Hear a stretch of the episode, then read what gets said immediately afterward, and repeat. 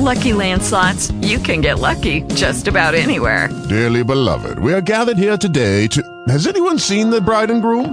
Sorry, sorry, we're here. We were getting lucky in the limo and we lost track of time. No, Lucky Land Casino, with cash prizes that add up quicker than a guest registry. In that case, I pronounce you lucky. Play for free at Lucky Land Slots dot com. Daily bonuses are waiting. No purchase necessary. Void where prohibited by law. eighteen plus. Terms and conditions apply. See website for details. Talk shoes. Recorded live.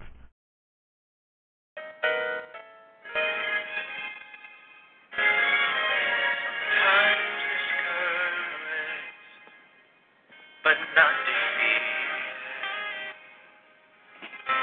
cast down but not destroyed, their time don't understand, but I believe it's turning around. Around for me,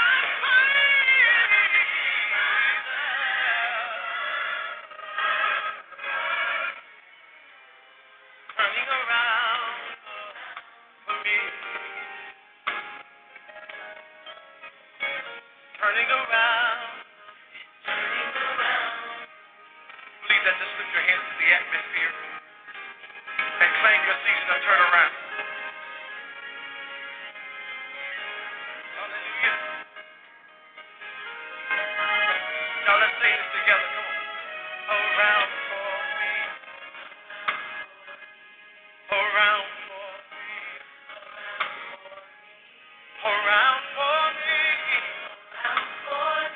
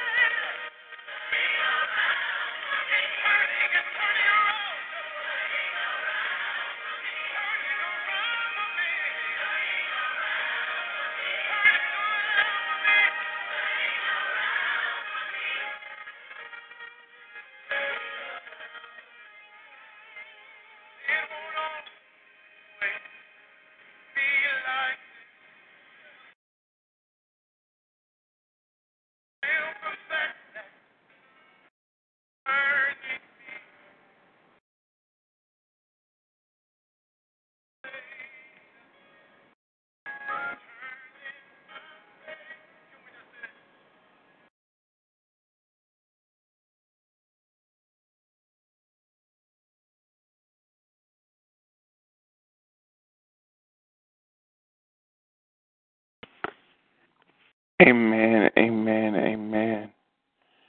We greet you in the name of our Lord and Savior Jesus Christ.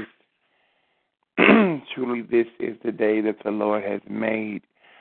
We have and shall continue to rejoice in it. Even as the opening song said, amen, it won't always be like this. God will perfect that concerning you, and sooner or later, it's going to turn in your favor. Why? Because it's turning around for me. It's turning around for you.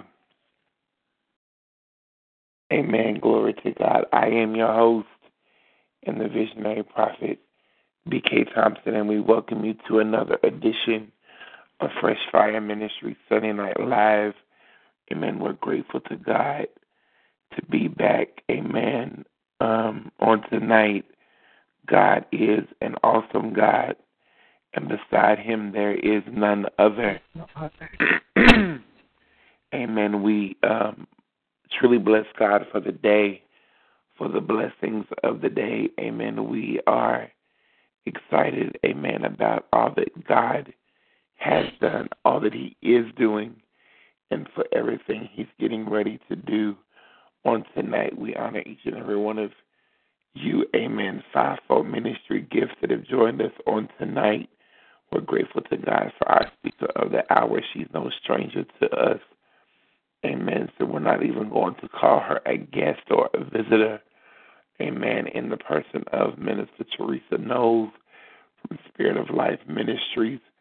Amen, Raleigh, North Carolina. We are truly blessing God on tonight for her, amen, being back with us, amen, for after I don't know how long. Amen, we're grateful to God for our sister, for our friend being back, amen, to share with us what God has given unto her. And we We truly bless God for you, you, and you, amen, being on the line on tonight. Amen. I see Prophetess Donna in the chat room. God bless you. Well, a woman of God, we thank God for you as well. Amen. Um, before we go any further, we're going to open with prayer. I'm going to ask Mother Regina if she'll open us up with prayer on tonight. Amen. Amen.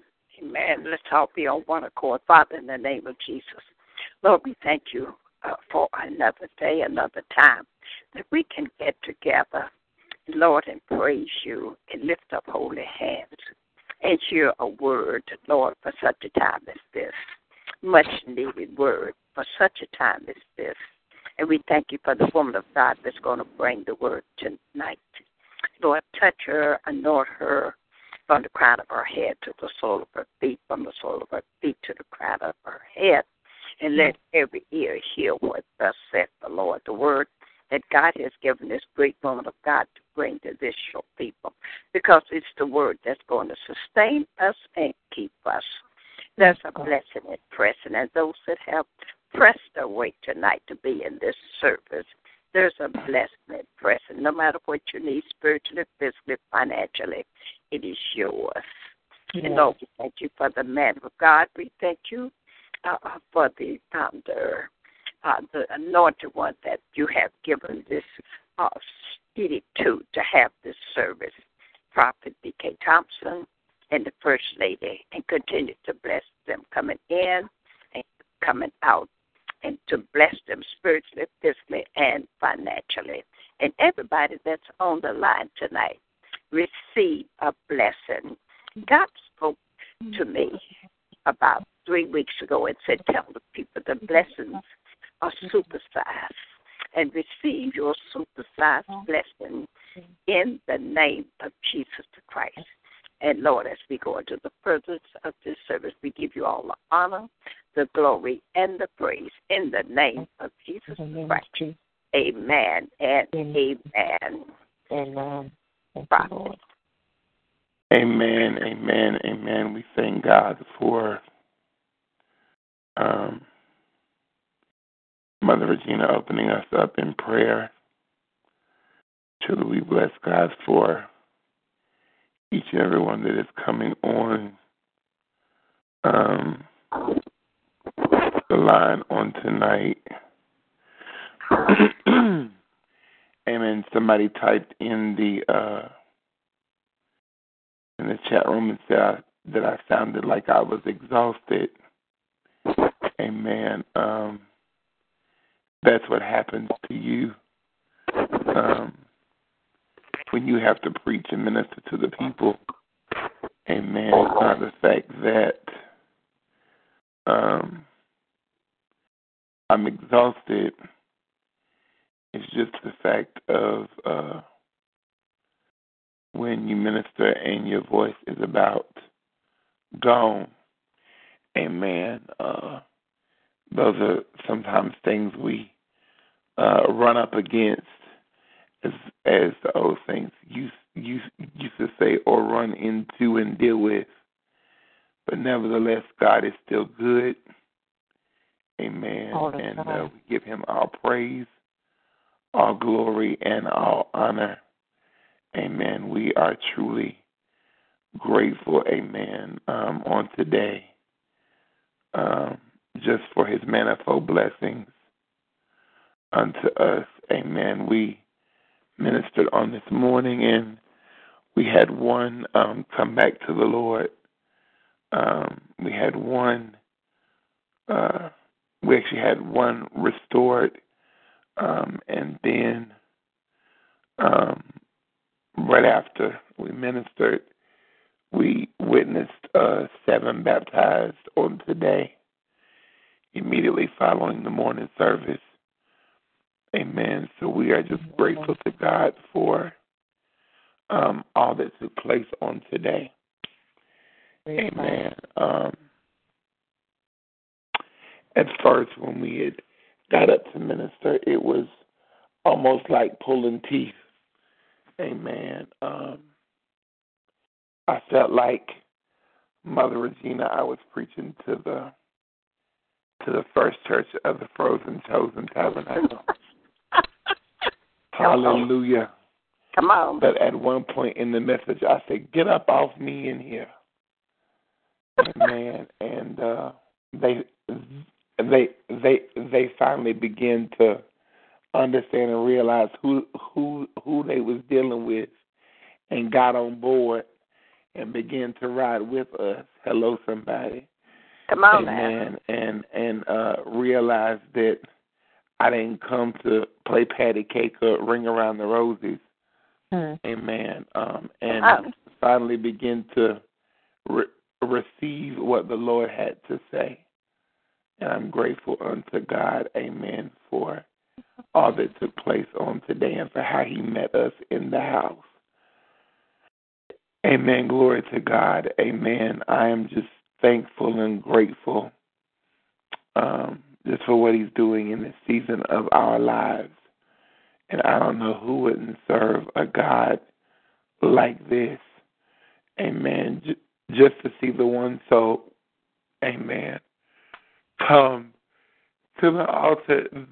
There were other lives that were changed and blessed, and even uh, told me how they were blessed by the service and blessed by the word. But just to see that one soul come to the altar with tears flowing down their face, that they wanted to make a new commitment and uh, rededicate, came to the altar and had let me know that they had once been saved and they had once uh, been baptized, but sometimes the cares of this life. And I looked at her and I said, sweetheart, you got to understand and realize the Word of God said that uh, the Holy Ghost is married to you.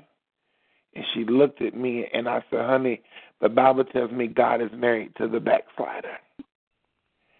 And she kind of stood there and looked at me out the corner of her eye. And I said, read the Bible. The, the Bible said God is married to you. He has a covenant with you. He's married to you. All you have to do is uh, is reestablish connection, reestablish covenant. And when she said she was ready to make that reconnection, I was just so excited to see um, her face light up, and she was ready to tell God yes in spite of all she had gone through and endured. And that's what it's about. It's about the kingdom, one soul. Only one soul. If it's only one soul, the angels in heaven rejoice over one soul that repenteth. So I'm grateful to God on today, amen, for that one soul and even the other souls that were blessed, but that one that came back, amen, to rededicate and recommit and to come home. And I bless God on today, amen. That was worth, amen, the whole service to me. Hallelujah. So many times we have so many shenanigans and everything else going on in church. Some of that stuff need to be cut out and sit down and shut down and threw out. And, but just that one soul.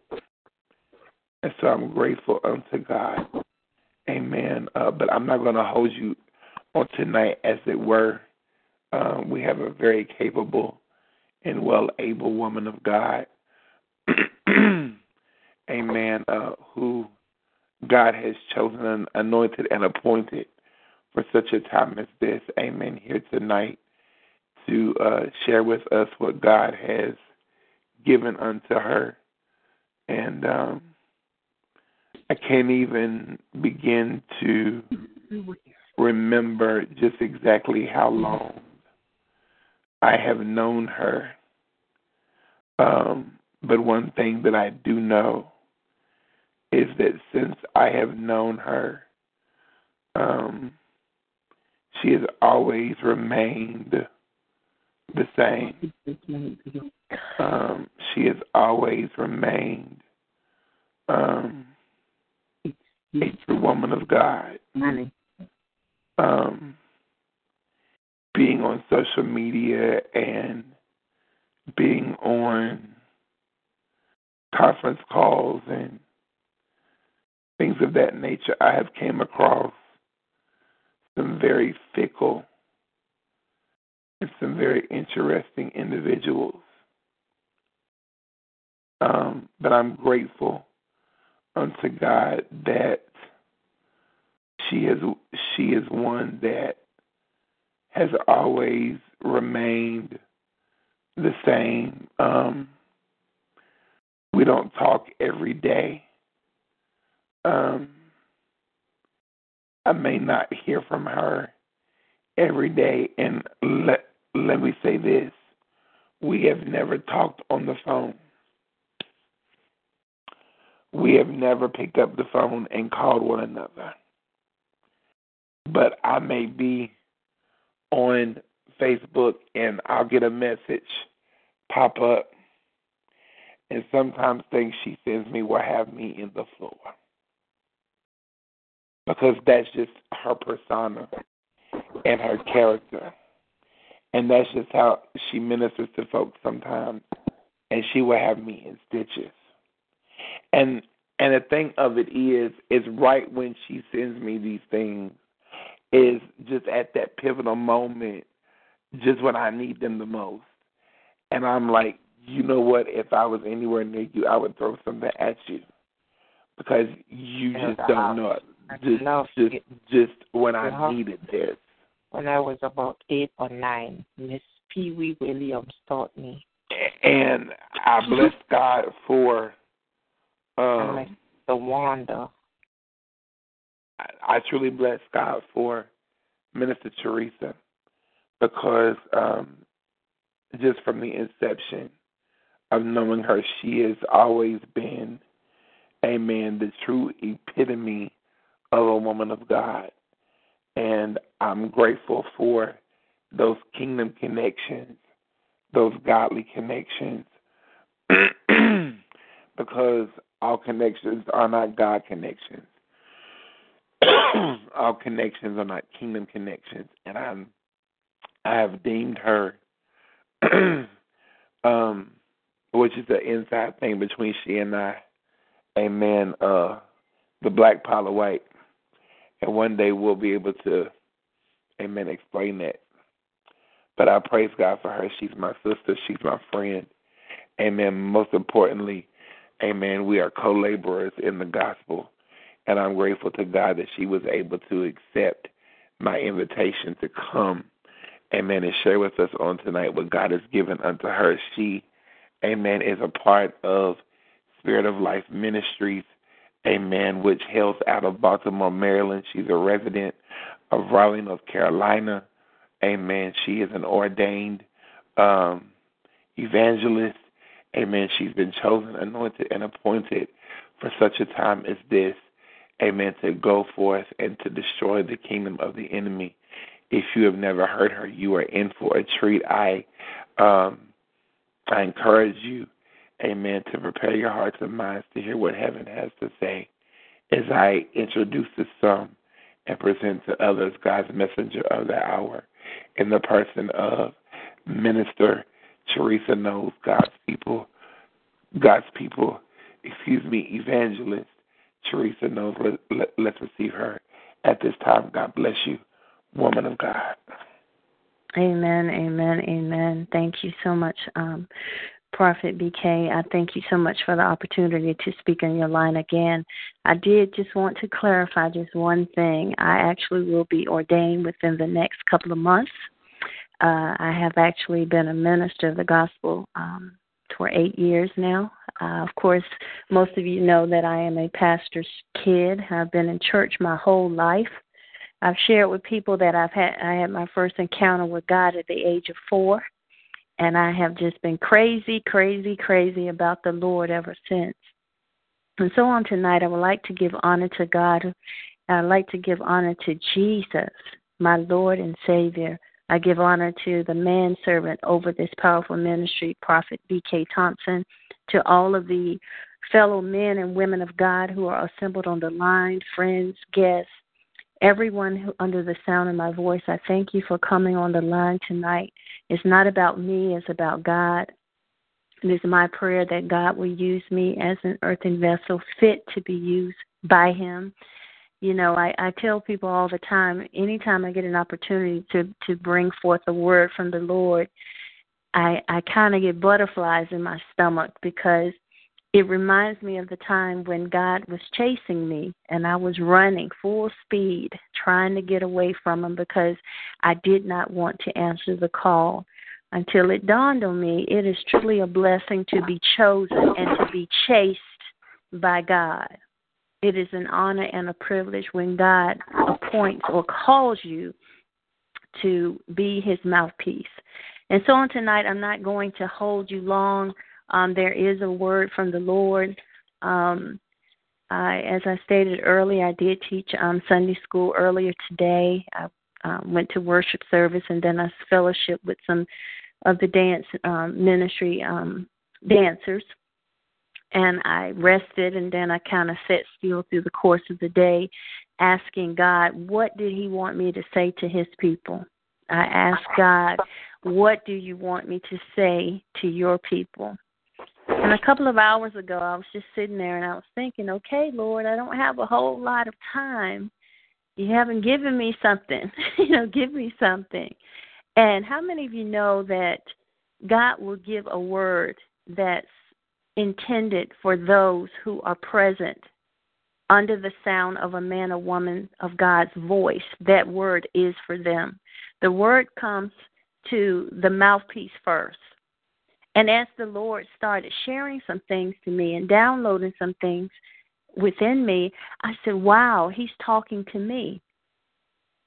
In the sense of, this is one of those issues in the body of Christ that no one really wants to talk about. People try to brush over it. But when the Word of God talks about something uh, specific uh, in the body of Christ, God wants us to talk about it.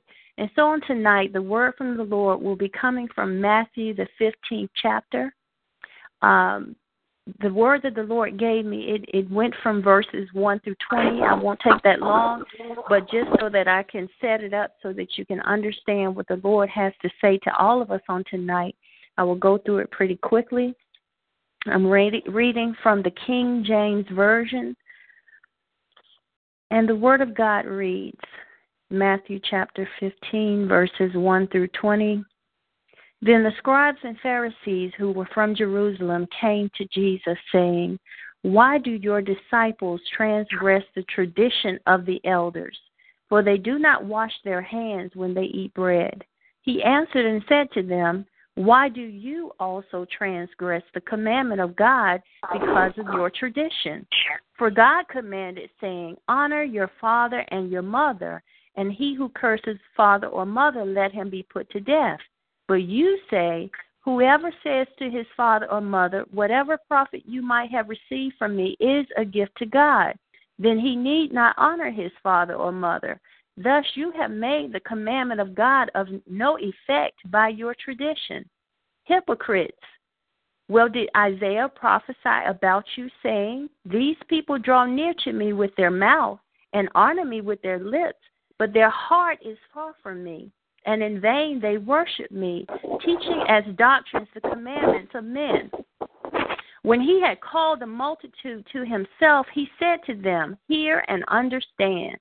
Not what goes into the mouth defiles a man, but what comes out the mouth, this defiles a man.'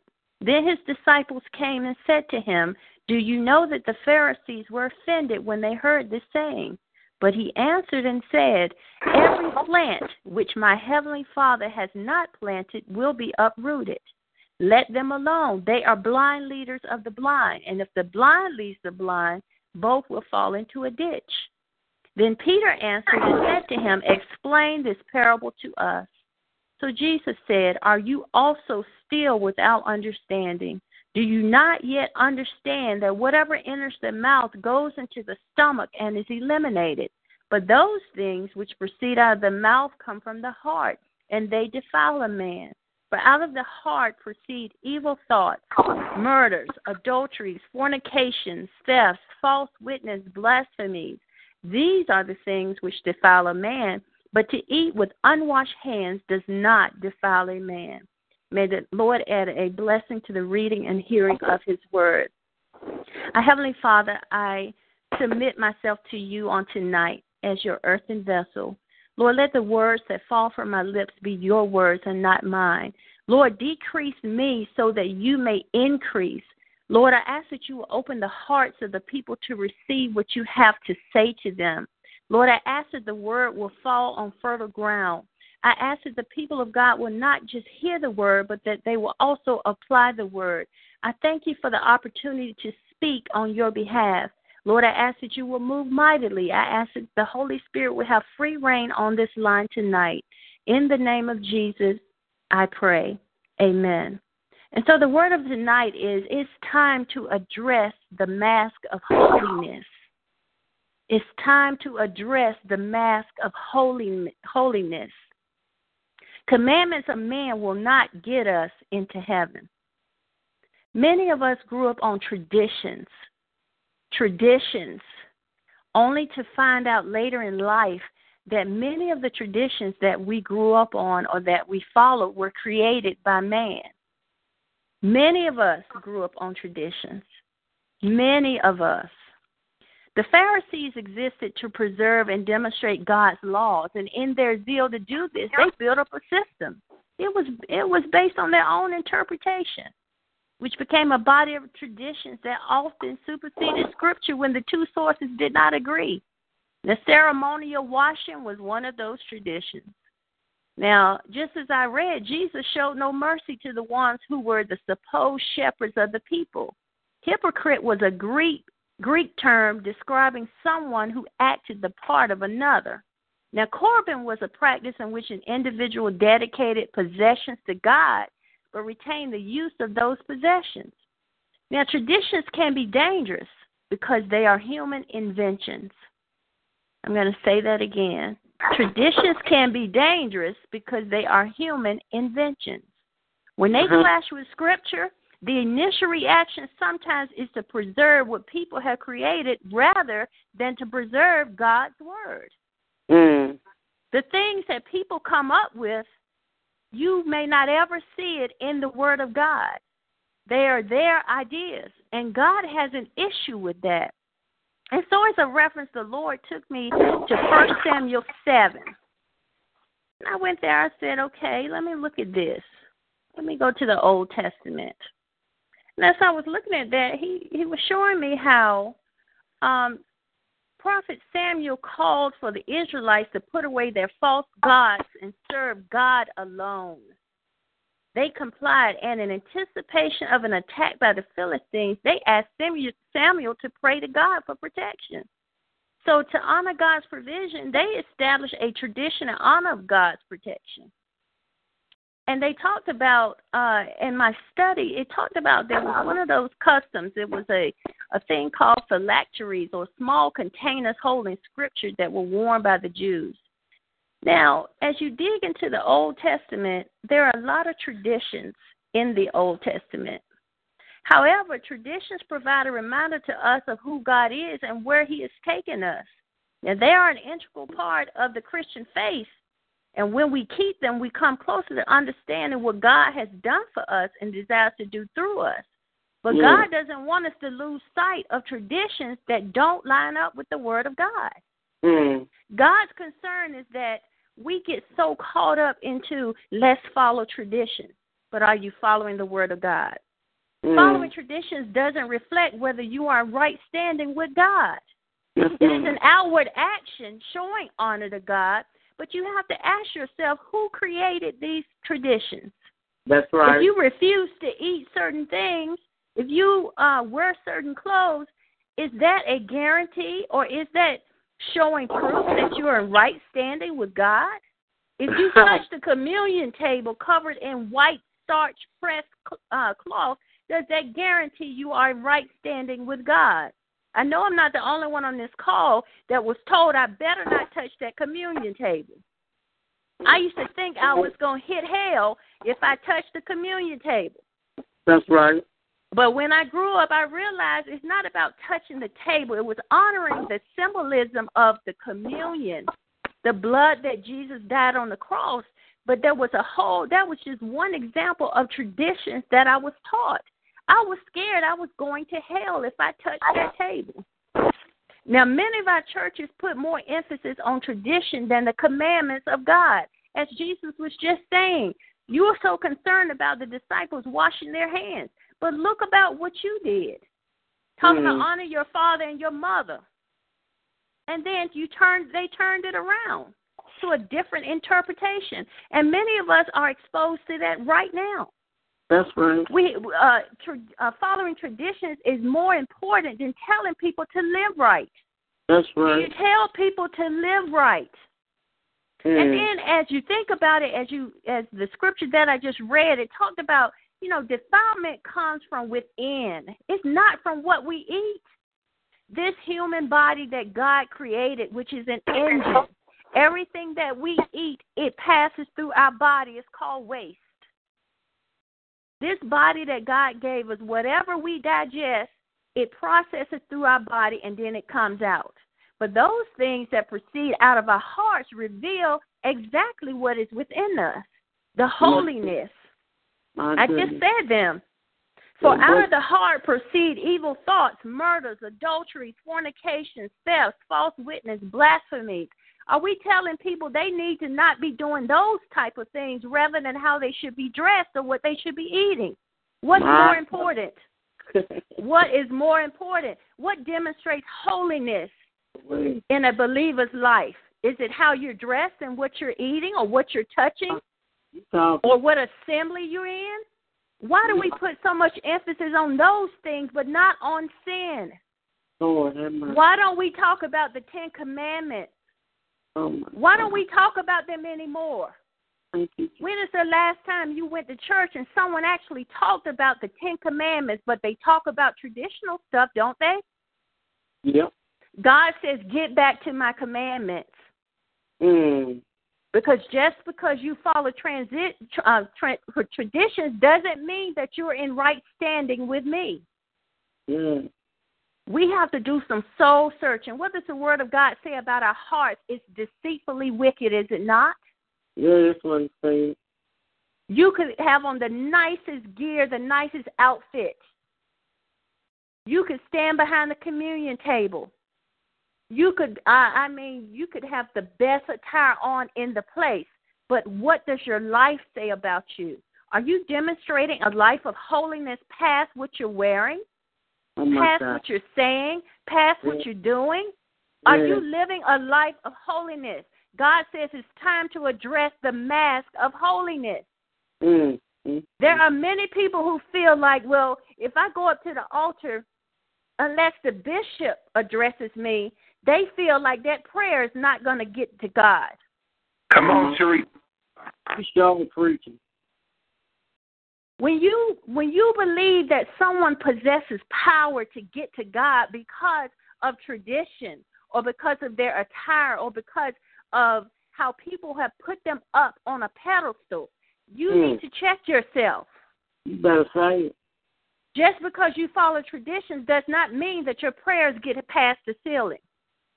Mm. Mm-hmm. We have to have people who are walking and living and breathing holiness. Mm-hmm. Holiness. We have people who believe if they don't follow traditions, they are not going to heaven. You better preach. God is saying, oh, pay it. attention, pay attention.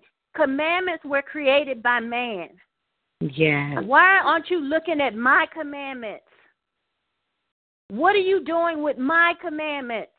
When in the last time you talked about them, you preached about them, you talked, you uh, taught a lesson about them?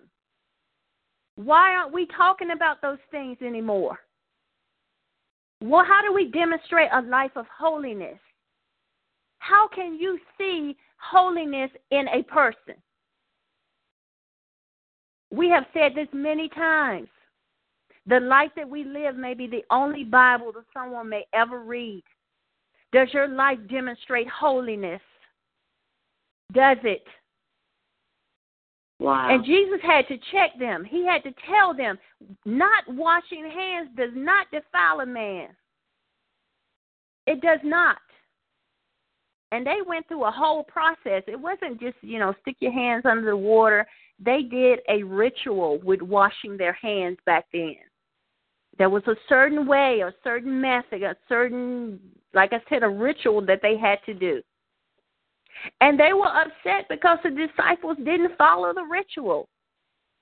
But don't we do that? Don't we get upset about the simple stuff? Yep. What about the big stuff? Why aren't we concerned about souls? Okay. Why aren't we concerned about souls? That's just like in the body of Christ. If you are in church and an alcoholic walks in church, oh my God. And I and, and the person walks down that center aisle, when oh the usher approaches him or the deacon or the church clerk or whomever approaches that person, do they sit them down on that first pew or do they try to tuck them away because they smell bad? Mm-hmm. Or do you push do you push them out the side door because you don't want them to interrupt what's going on during the service? Mm-hmm. That's a soul. When people come into our church and they may not be dressed properly, they, they may not fit the mold, they might not do certain things that we do, are we supposed to judge them by how they how they enter into the church? Is the church not a hospital? That's right. That's what it is. The church is a hospital. Why would we get consumed with how they present themselves? Or they don't sit this way, or they don't come from this uh, denomination, or they don't come from that denomination, mm-hmm. or they don't speak in tongues, or they don't do this, or they don't do that, and this is the way it should be done. They are a soul. Mm-hmm. That's what it's about. If we're saying we're holy, we are righteous, we are the people of God, we've got to get past, well, they didn't do that right, so we have an issue with it. They are a soul.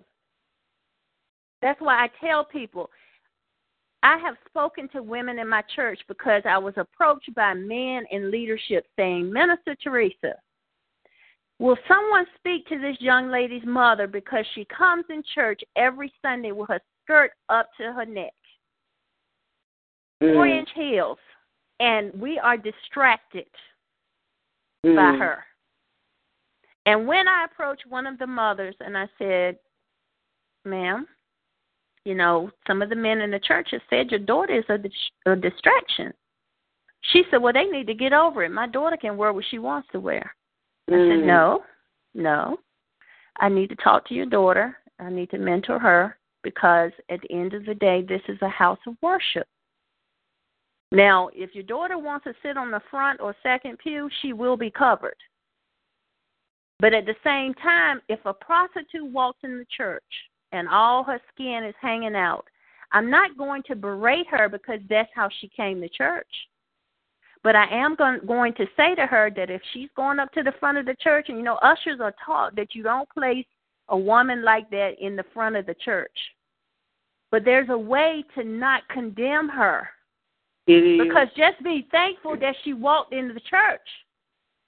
Yeah. We want to focus on how she's dressed instead of the fact that she's in the house of God. This is an opportunity for us to, to introduce her to Christ.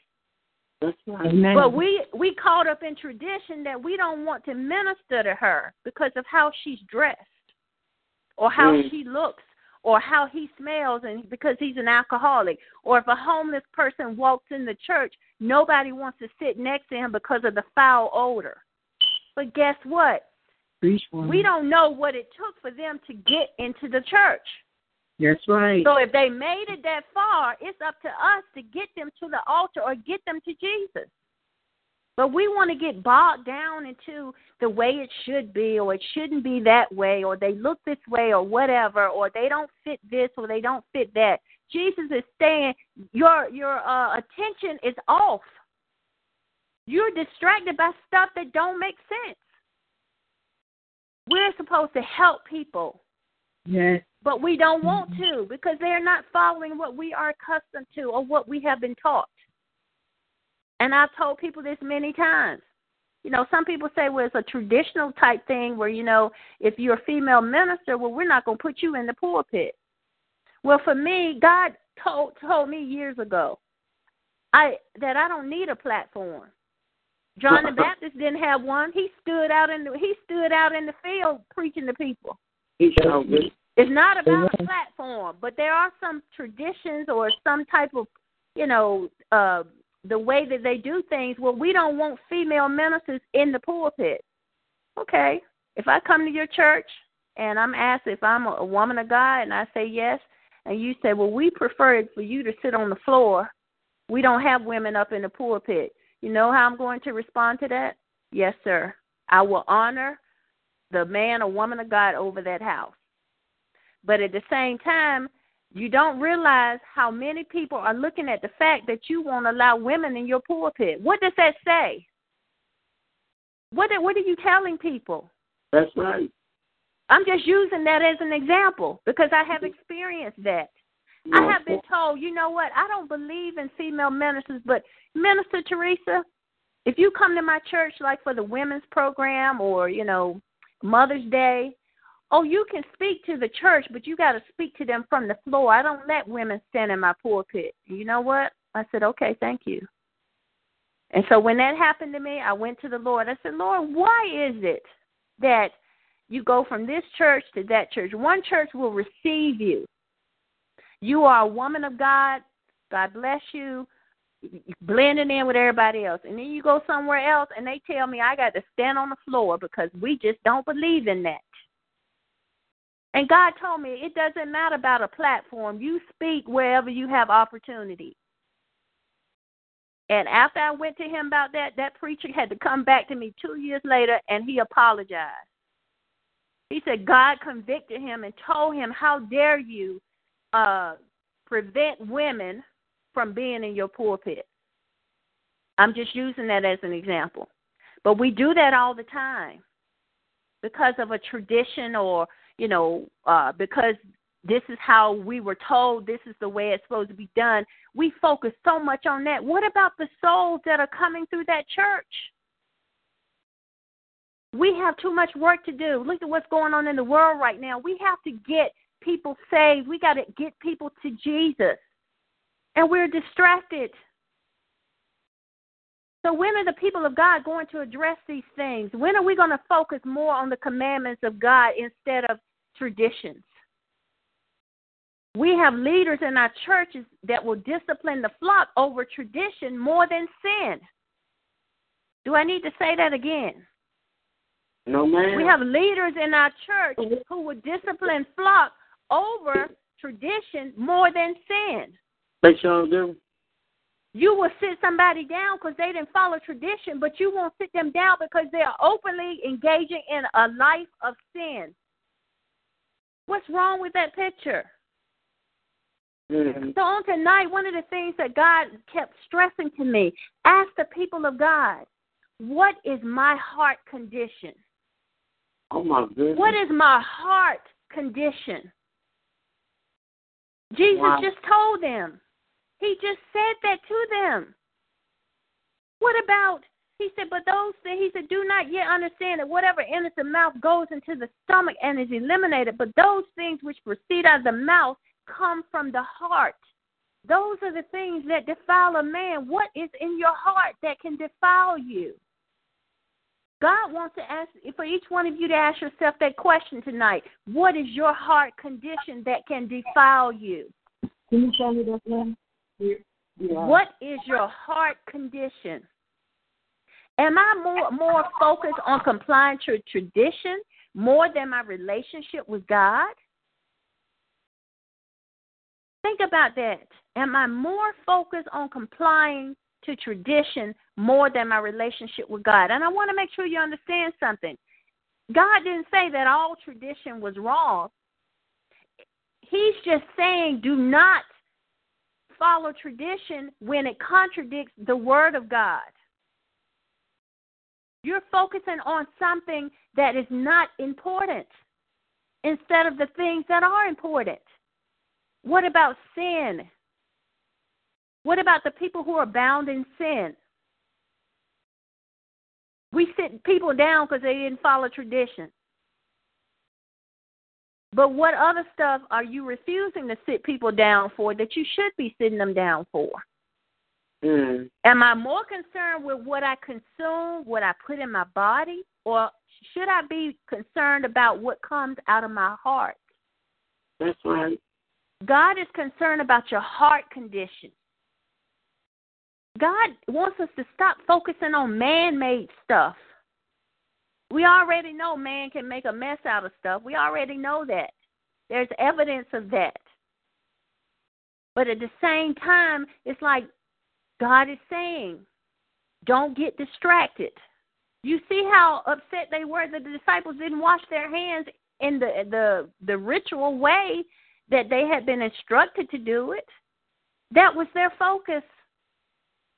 Why is that? Why is that such a focus for us? God is saying, follow my commandments. That's what he's saying. Anytime you put more focus on man's commandments than God's, you got a problem. Yes, you do. You got a big problem. You got to follow God's commandments.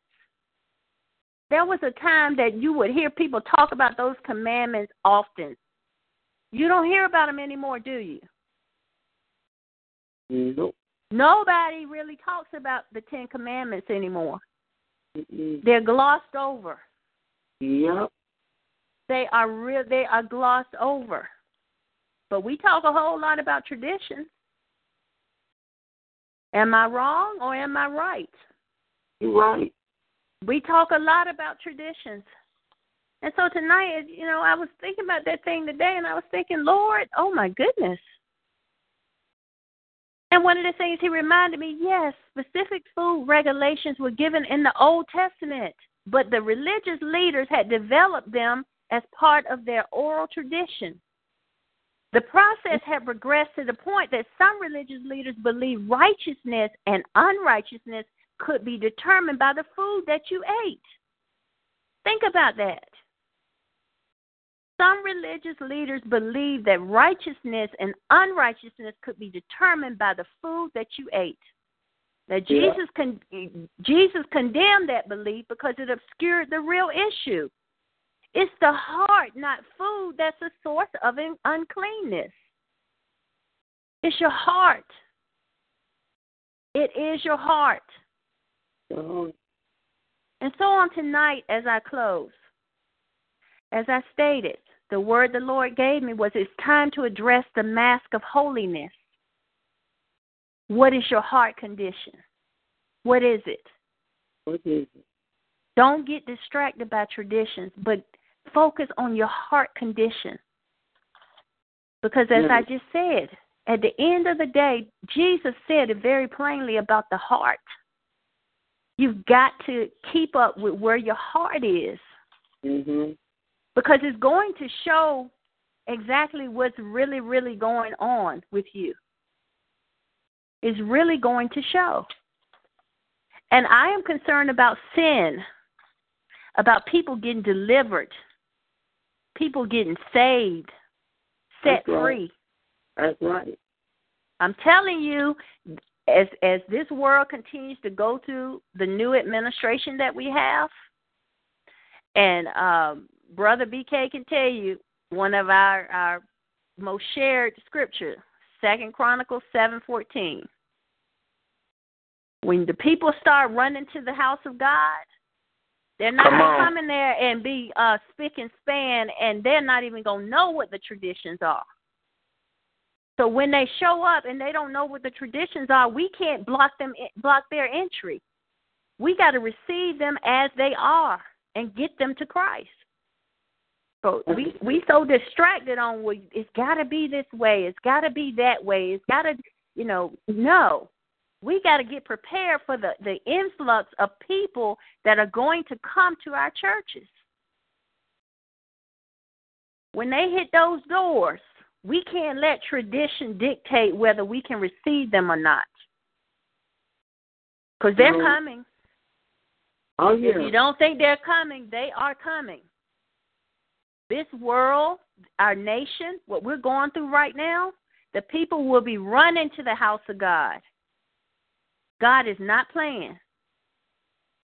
And they have ignored God and will continue to ignore God.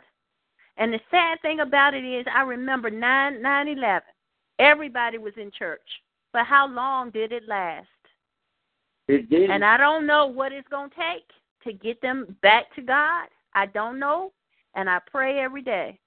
We don't know God's thoughts. We don't know his ways. But we do know God has a, a, a mysterious way of getting our attention, does he not? He does.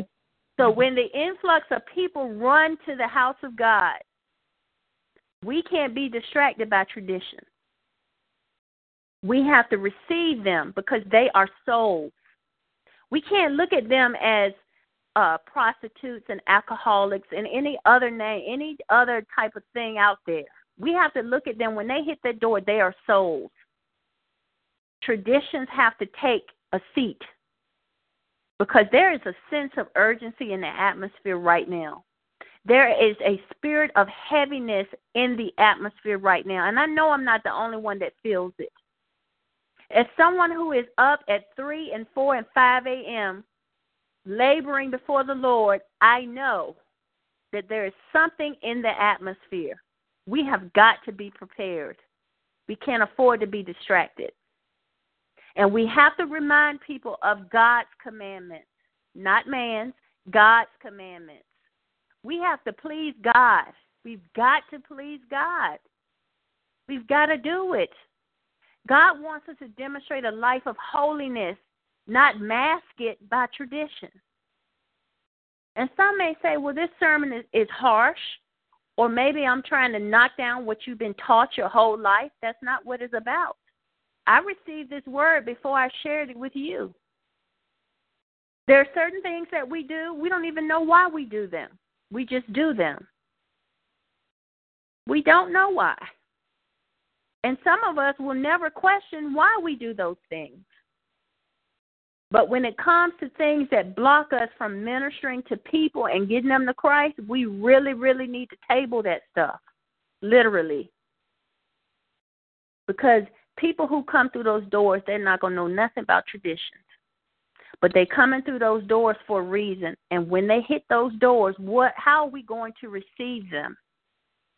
How are we going to minister to them?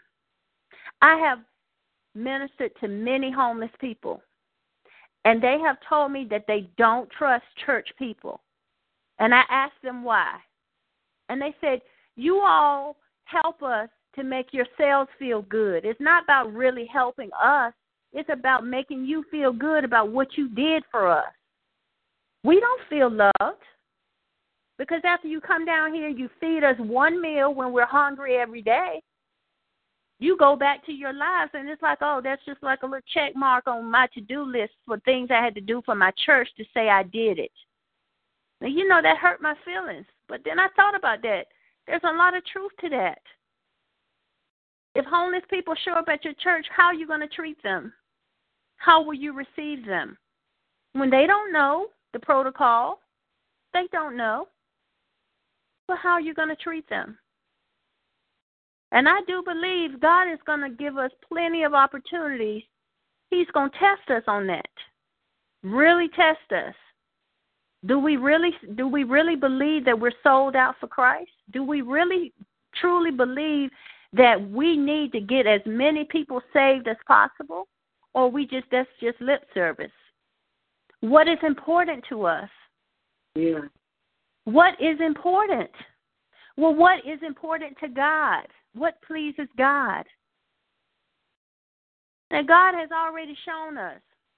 Men can have good ideas, but we need to have God ideas. Yeah. We can come up with plenty of good ideas. I'm sure our current president thought what he was doing was a good idea, and it's not. We have to get some God ideas, and where do we get those from? We get those from seeking God's face. Lord, what do you want us to do? Help us to get prepared for the influx of people that's getting ready to come into our ministries. Give us prepared for that. And I truly believe this word tonight was one of the things that God is saying, get prepared. Yeah. Don't get distracted by traditions. I mean, there's some traditions out there. I have no earthly idea where they came from. I, I don't even think people know where they came from. It's just from generation to generation to generation, they were told that's the way to do it. But if you question them about where is it in the Word of God, ask them to show it to you. And see if they can show it to you. So on tonight, and I said I was closing ten minutes ago, but the Lord says, what is your heart condition? It is time to address the mask of holiness. Don't just make a, put up appearances of, you know, living a life of holiness. Truly be living a life of holiness. Don't be fronting. Are you really living a life of holiness, or are you just following tradition? And with that, I close. May the Lord be blessed. Amen. Amen. My, my, my, my, my. The old saints would get them and say, did not our hearts burn while the word of God was coming forth? That was one of them. Mother Carter, uh, what they used to say, um, that was one of them kind of words that would knock you upside the head yes. and make you think. Mm-hmm. Um, very powerful. Yes.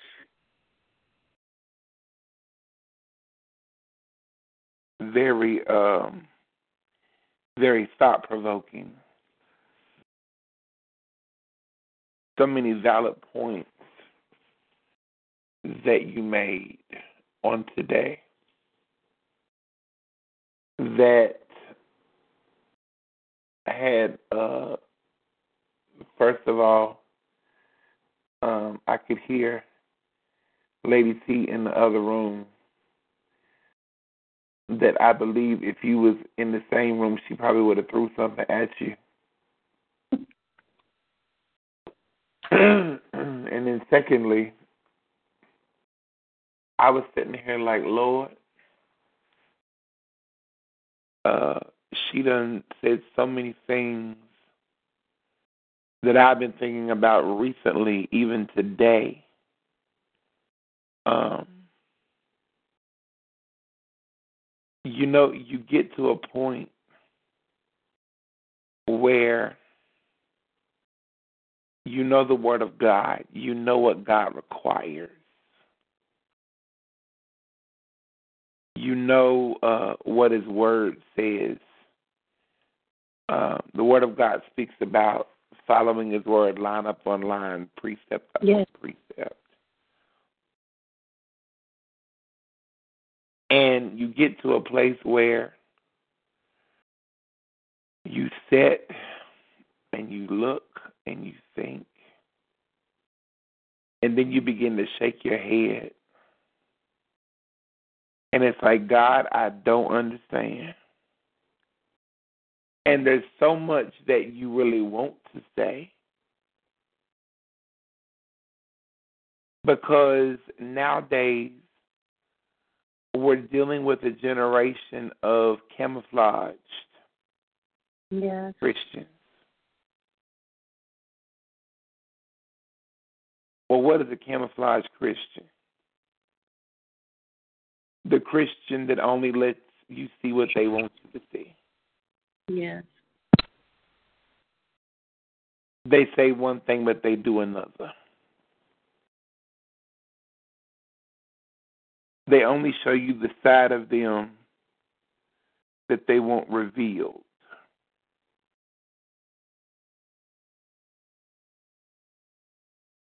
And I remember a message that I heard um, several years ago that, that simply said, will the real saint please stand up? But nowadays, I scratch my head because I'm trying to find out if there are any real saints left. And if there are, they're few and far between. Because mm-hmm. the saints of God are not like they used to be.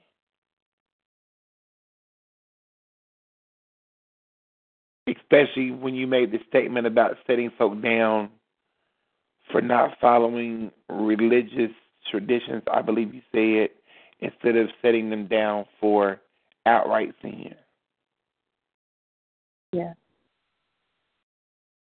And, you know, it just really makes my skin crawl. Because the Word of God tells us God requires us to be holy. He told us, be ye holy, for I am holy.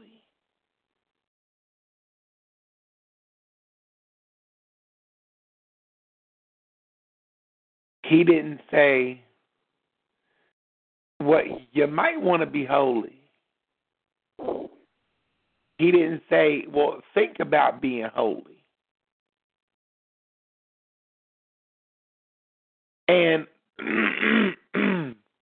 the book of of uh, Proverbs talks about six things that the Lord hates and seven that are an abomination.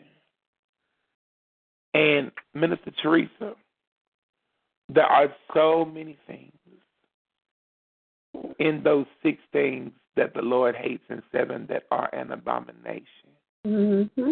that the saints of God do that they don't realize that God really hates and cannot stand. Yeah. But yet we we still jumping, we still shouting, we still bucking, we still hooking them in the side and tying the bow tie. Yeah. And I sat back and I wonder, God, what happened to the body? I told the people this this morning while I was preaching, I said, I'm sick of the church. I'm sick of church. The church has shut down. God is tired of church because the church has become so ritualistic. Yes. The church has become so man-made. The church has become so so idolized. God is looking for kingdom. God is looking for those that's going to walk with a kingdom mindset, operate out of the kingdom agenda. God is saying, where are my kingdom people? God don't care about church no more. He's looking for his kingdom citizens.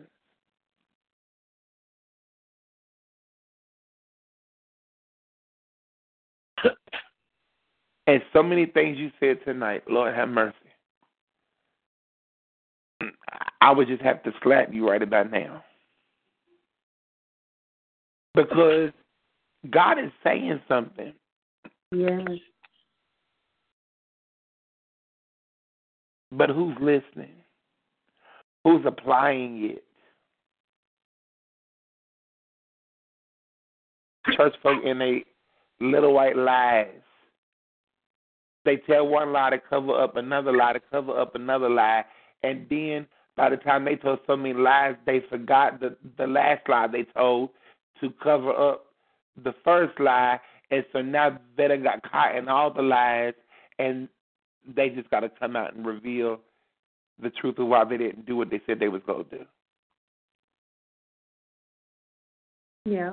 But they forgot the word that God hates a liar, and a liar won't tarry in his sight. The saints are nowhere near like they used to be.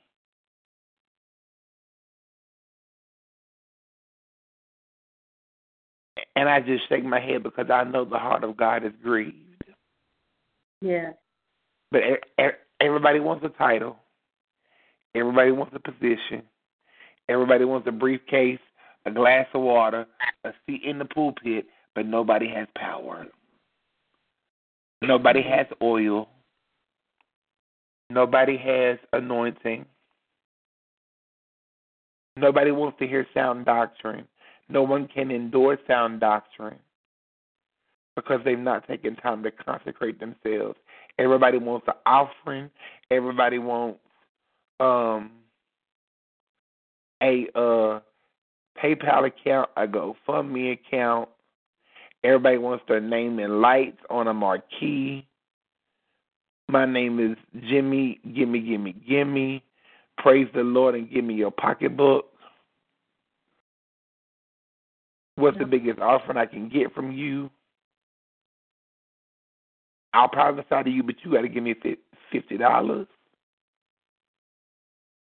We have become so, so itemized when the kingdom used to be about souls. I can't come preach for you unless you sign a contract. I can't come preach for you unless you buy me a plane ticket. I can't come preach for you unless, unless, unless, unless. Yes, I know the kingdom of God is a business, but there are some things when a soul is at stake, you should forget all of that and say, to hell with all of that. It's not about a dollar, but we should get back to the basic principles where the kingdom is about souls. Yes, amen, amen. I've called many people who have told me over the years, we family, we brothers, we sisters. You can't come preach for me, not unless I buy you two and three and four and five plane tickets and put you in hotels and buy you this food and buy you that food and do this and do that and do the, to hell with you. You ain't about kingdom. You're you about filling your wallets. Yes, amen. Your checking account. Yes. What about seeing the souls delivered yes, and set yes, free yes. by the power and the authority of the Holy yes. Ghost? Hallelujah. All right, I'm done. Somebody's about to get offended. Hmm. Thank you, somebody's Lord. About to get upset and start posting stuff on Facebook. Somebody's about to get upset and start doing a Periscope, or I'm about to lose some friends. And you know what? At this day and age, I don't care about friends. Get mad at me, I don't care. Because if you're not about kingdom, I could care less. It don't bother me because you're hurting nobody but yourself. I get so tired. Every time I look up on Facebook, people are so concerned about preaching engagements. Call me, call me, call me, call me, call me. When in all actuality, you're not worried about a preaching engagement. You're worried about a dollar. Just put on there, send me some money. Everywhere I look up, and it's time out for the extra. Yes, Lord. The Word of God said your gift, your anointing will make room for you and put you before great men. You ain't got to beg nobody for a preaching engagement. Hallelujah. You ain't got to beg nobody to, to call you to come minister. Get in the face of God and God will open you a door. It is time out for the extra. I don't have to get on I don't have to get on Facebook, my book, your book, or your granny's book, begging nobody to call me to come preach. It's about winning souls for the kingdom. I got a website that I've had since two thousand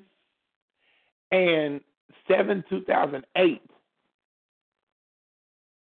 I'm not going around blasting folk, telling folk you got to go on my website. You you you you got to go on my website and sow. You got to go on my website and uh, book me to preach. You got to go on my website, and they're all over Facebook doing it. Apostles and bishops and prophets and pastors and when were, when did we lose sight about the main agenda for the kingdom? Everywhere I look up, and it's made me sick to my stomach. I can understand, okay, this is my new website. Go visit it. Check it out. Praise the Lord. Every day I get on Facebook, you post it. Check out my website. Call me to come preach. Send me an offering. Every day? Something wrong. And then you wonder why nobody's calling you to preach. Nobody's calling you to come and minister. No, doors are not opening for you. People need to get back to the basics where it's all about the kingdom. You you you stirred me up tonight. And I told God, I said, God, I've been silent too long. But I, I'm going to start opening my mouth because some stuff just makes no sense to me anymore. We got too many folks that's supposed to be saved and sanctified and filled with the Holy Ghost, shacking.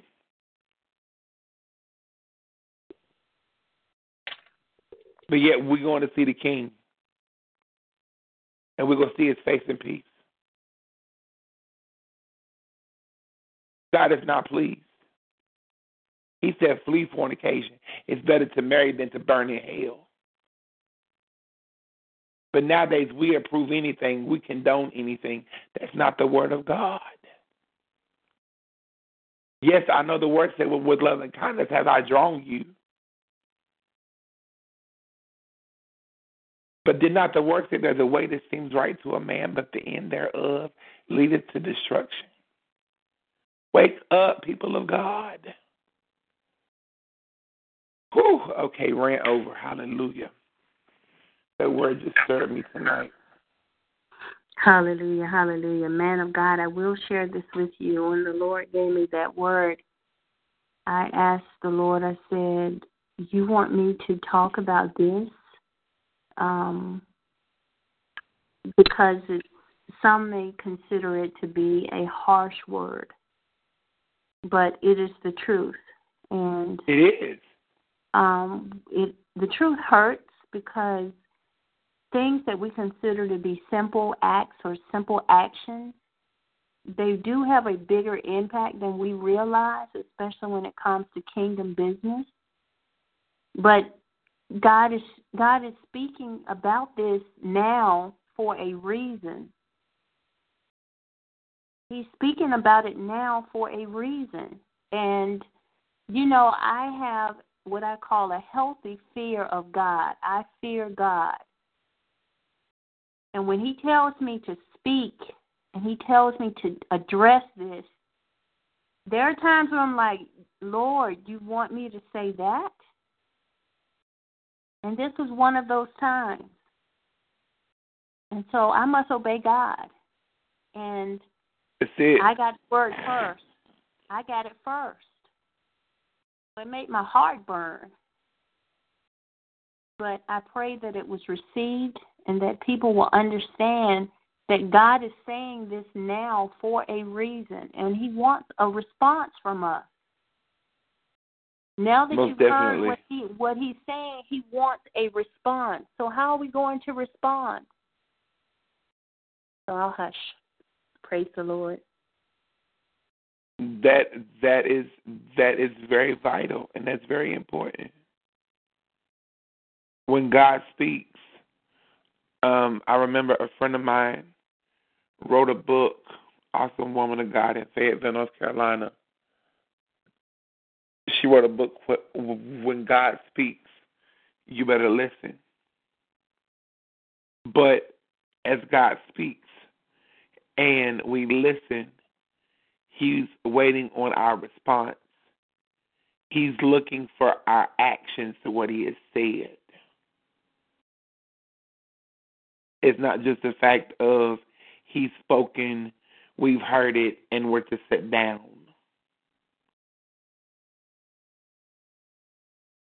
We have become too lax, and I've had so many people, and I'm getting ready to open the floor for comments. I've had so many people down through the years. I'm your brother. I'm your sister. We family. We in this together. But at the end of the day, when you really need family and you really need them, or they're supposed to be there for you, they're yeah. never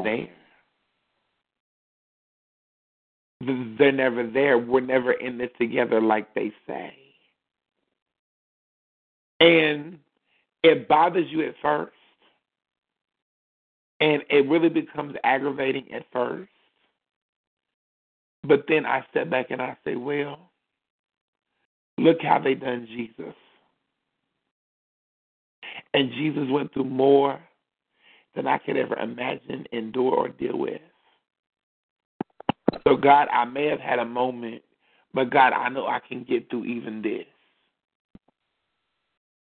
Because it really becomes frustrating when you give your all and you love hard. Because yeah. I've always been one to love hard, and I've always been one to love with my all, and it's never been reciprocated. And it's always became frustrating, especially when it comes to the kingdom and ministry and yeah. going forth.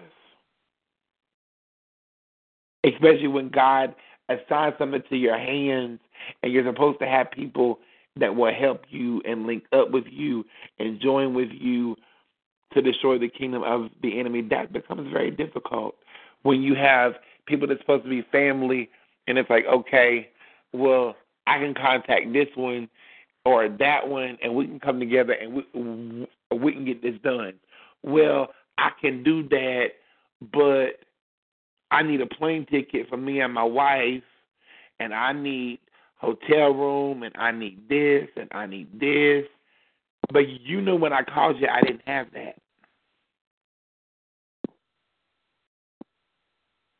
Well, the thing of it is,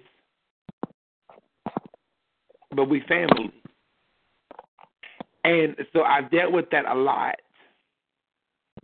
And I don't say anything. I may have my moments, but then I'll go away and I'll come back. But I'm learning these things happen. And I'm grateful to God for these experiences because they come to make me stronger. And I'm grateful to God that I don't have that thin skin anymore. And I'm learning who I am in God and who He is in me. And I'm learning that there were times that I was doing permanent things with temporary people. Yes, Lord. And so that word tonight just stirred up some things on the inside of me. And I'm grateful to God for you and for the word that you brought forth. Powerful. Praise very God. Powerful. I bless God for you at all times. Thank you. Thank you, man of God. At this time, we're going to open the floor for remarks and encouraging words for Minister Teresa. The floor is open at this time. Um, first on my list is Mama Laverne. Thank you, Lord. Um, God bless you, Minister Teresa. God bless you. Thank you. That that word was confirmation from the Word of God. Every, every, everything you said, not some of it, everything you said, I had already had this conversation with God. I had already talked to uh, some people about it, even the pastor, because those were questions that I needed answers to because I didn't understand why. But when you came online tonight and you spoke that word, that came straight from heaven. I don't care who, who else is for whatever, but I'm here to tell you tonight that it was for me. And I Great. thank God for it with every breath of my body. You just don't know. I was sitting here in shock listening to you because you were so word for word. It doesn't get any better than that. You keep doing what you're doing. You keep um, listening to God because you were trying to figure out what you were going to say. And He already knew that somebody had to know something. Yes. And you don't know. You, you, I, this is my first time even hearing your voice. So I'm grateful for the confirmation. Grateful to God. Thank I'm so grateful much. For you. You hang in there, fight that fight, honey, because you're the one that the people of God are looking for. And you're the one, the one of the ones that are needed and that's going to be in that struggle. So yes. get ready get ready for the fight, honey. Yes. And God bless Thank you so, so much. God bless you. Thank you so much. Is there anyone else? Yes, I thank God tonight for hearing the woman of God. I just want to say to you, woman of God, that as my pastor would tell us sometime that we didn't know when to shout, I'm going to say that sometimes we don't know when we done got a word because everything you brought out tonight was a word straight from the throne room of heaven. God gave it to you to give to us because these are issues that we are facing in the house of God these days. Yeah. And I just thank God for you. I thank God that you, you brought it down. I mean, you just, you didn't deviate. You did not try to dress it up. You didn't try to sugarcoat it. You just put it out there like it, I, as the one little young lady I know said, like it T I is. And yes, I just thank God for you, and I pray that you be restored, that, that you be refilled in, in what all you put out tonight. I just want someone else to just put it back into you because, woman of God, you came down the line. You continue to do what the Lord tells you to do. Praise the Lord. Thank you so much. Thank you. Praise the Lord. Awesome word, Sister Teresa. Ausward for such a time as this. Been through some of that, what you're talking about. My reply to those that told me I could not go in the pulpit, I told them the pulpit wasn't clean enough for me to come up in there. So that's a good response. I did. I told them I preached that outside and preached behind the door. It didn't make me any difference, but uh, you brought an awesome word tonight, an on-time word. And God use you mightily. God use you mightily, and you stay blessed. Love you much. Love you, Mother. Thank you. Anyone else?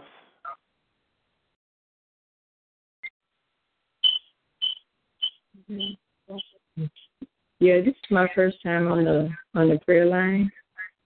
Um, I thank and praise God for that word. I truly do. Um, it was right on time. And I thought about a few things. When you're in a low place, I remember being in a shelter and different ones that came by each day, different ministries and stuff to feed the homeless. Uh-huh. And you can tell when some people didn't want to even seem like they didn't want to be there, or they look at you like you're dirt and stuff like yeah. that, not thinking that they could be in that same place. Yeah. And um, you could tell the ones that had the love of God and the compassion of the Lord, and they would come to you, pray with you, and they'd stay there right with you. And I was even there one time when they told the people in the shelter that we're not going to leave yet. We still want to minister to people. And um, I feel like the people in the shelter wanted, um, the people that were over it wanted the people to go ahead and leave, because people were actually getting delivered right there in the dining room, and people were getting prayed for and coming back to the Lord, and it was just awesome. Yeah. And what I thought was awesome, looking at them, it seemed like they wanted them to go, trying to rush them out, but they, they wasn't going to. Everybody, you know, got prayed for that wanted prayer and deliverance. So I think and praise God for that word, and so much of what you said is so true. When you look at it all, God looks at the, he wants a pure heart. And yeah. in my prayers, you know, I ask the Lord, create in me a clean heart, oh God, and renew a right spirit, because I want my heart to be clean and pure before you, because I know um, it, it's going to take that. And there's so many things that can make your heart dirty by unforgiveness and different things like that, which in God's saying, if you don't forgive others, he won't forgive you your trespasses. So all of those things, all of those things you said were just so much on time. I thank and praise God for it. And that, that's my comment. Thank you so much. God bless you. Amen.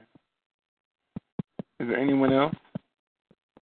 Well, I just wanted to um have good. Well, I don't know what Jesus. I'm tired, but I thank God for the word. Um, I thank God for Prophet B K having a word. Um, this is Prophet Michelle. Um, for inviting me on the line tonight, and um, the word was just totally, totally awesome. And what I love about your message is that um you talk with such transparency, and that's one of the things um that I believe. A lot of the, um, the church is missing um, people that are teaching from a place of not just transparency but experience.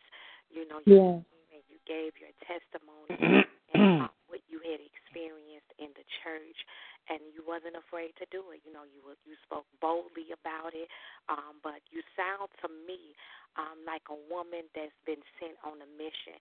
And in this hour, we're missing people that are that are not sent. We got a lot of yes. them just going. They, you know, they not sent. And when you mm-hmm. sent, you're going to have that boldness within you. And it's, it's almost like um, John the Baptist and John, when they was in the book of Acts, when they got arrested, um, the Bible said that they rose up and spoke with the Holy Spirit with boldness. And so mm-hmm. I do sense that same boldness is upon you, that even though that you, you were brought up in that tradition, you were brought yes. up in a time where the tradition was heavy. God did not allow you to be afflict, uh, afflicted or affected by what was going on back then, but he graced you, and he, he kept his hand upon you for this time right here. And the boldness that he wanted to release upon, that he was releasing upon you then, is now he's now using it in this hour for his glory. And so I just thank you for being obedient to God and coming on and um, bringing the word from a place of transparency and talking about your experience, because I'm a part of the younger generation, and um, I always tell my generation, the ones that I minister to, that it has to be a balance. You know, God is just not um, killing off the old generation, because we need the younger generation need the older generation, and the older generation need the younger generation. And so we have to find balance to learn from each other, and that's yes. what this younger generation needs, to know that there are people that was brought up in that time that see what we probably see today, and that are bold enough to come up out of that and say, you know what, that's tradition, that was wrong, this is the right way of doing it, and be bold enough to stand up and say, this is the right way to do it, and let's do it. So I thank you for your for the word that you brought on tonight, and I just want to encourage you to just keep speaking the word of the Lord. Keep saying what God tell you to say. Continue to be bold, um, and, and, uh, bold as a lion. That's what I hear, bold as a lion. Continue to be bold as a lion, um, and, and God is going to prepare you. God is, he's already prepared you, and he's still preparing you uh, for what um, some things. I'm trying not to go over into it, but, you know, just some things that God is, um, th- things that God is um Things yes. that are ready to happen to you. You know what I'm saying? You, uh, yes. Things that you're getting ready to face. Uh, woman of God, God is just preparing you. Um, he's prepared you for some things, and he's still yet preparing you for some things that are ahead. And so I'm excited about what he's doing. Yes, God. I'm glad that I was on here tonight to really hear what God is doing through you. It's awesome, and I'm so encouraged on tonight. The word that you brought, it really encouraged me to really just say what God say. Don't be yeah. afraid to don't be afraid to be different. Don't be afraid to speak up and say what's right and what's wrong. You know what I mean? The Holy Spirit will continue to cover you, and that's what I just wanted yeah. to um, also tell you, that the Holy Spirit is covering you. There is a Hallelujah. Upon you. There is a fire that God has released upon your feet. Um, I don't want to flow out of order, but you know, woman of God, just be blessed. You have liberty, and you know this. Oh, I yes. have liberty. Oh, okay. Well, well, woman of God, there is a fire that God has released, not just in your belly, but even up under your feet. I actually see you standing on fire, and I hear the word pursue, pursue. And God is telling you in this season to pursue, pursue all, pursue everything that he's telling you to do. And he said, don't hold nothing back. He said, if you could Hallelujah. Him use you, he's going to speak through you. He said, you have been sent for such an hour as this. He said, you are bold as a lion and the word of truth. He said, you. There is not many people today that, that are carriers of the truth. You know, we talk about the glory carriers, but God yes. is setting up a generation that are going to be truth carriers. And he said, you are a part of that remnant. You are a remnant that carries the truth, and don't be afraid to speak up and say what thus saith the Lord. Hallelujah. Hallelujah. I receive that. Hallelujah. Hallelujah, hallelujah. I was telling someone recently that I keep trying to go behind the curtain, and God keeps pointing at that X in the middle of the stage. Get stand on that X in front in the spotlight. Come from behind the curtain. You have much to say. Yes. So I thank you for the confirmation. I thank you so much, woman of God. Thank you so much. And much to say, you know, it's that truth. It's that truth, and I, I really, really want to stress that, the truth. Yes. Um, everybody don't carry that truth. You can have a boldness but not be speaking truth. You in alignment. Amen. And I hear God saying that very clearly and very strongly. You in alignment. You are in alignment in this season. You're not to the Hallelujah. Left, to the right. You're in alignment, which means that anything that's coming down from heaven, whether it's the blessings, whether it's the word, you're going to get everything that you're supposed to get in this season, because you are in alignment. And that truth that God has lying on the inside of you is getting ready to spill out, and it's going to be rivers of living water just pouring outside of you. And I believe I heard you say that you're getting ready to be ordained. After you get ordained, you're going to be different. You're not going to even recognize yourself. Your hearing is going to begin to get sharper. God is mm-hmm. tune your ear even stronger. As soon as hands is laid upon you, you're not going to even know what happened. Mm-hmm. You're going to sit back and you're going to be asking yourself, Lord, what happened to me? You know, I'm not the mm-hmm. same person I used to be. You know, the Bible says that, behold, when we come to Christ, we're new creatures. You're getting yes. new in God. God is getting, he's pushing you all the way out, and you're getting ready to be new in him, and you're going to be unrecognizable to that old traditional man. Hallelujah. Hallelujah. Hallelujah. Hallelujah. Bless you. Hallelujah. Hallelujah. Hallelujah. Hallelujah. Hallelujah. Is there anyone else?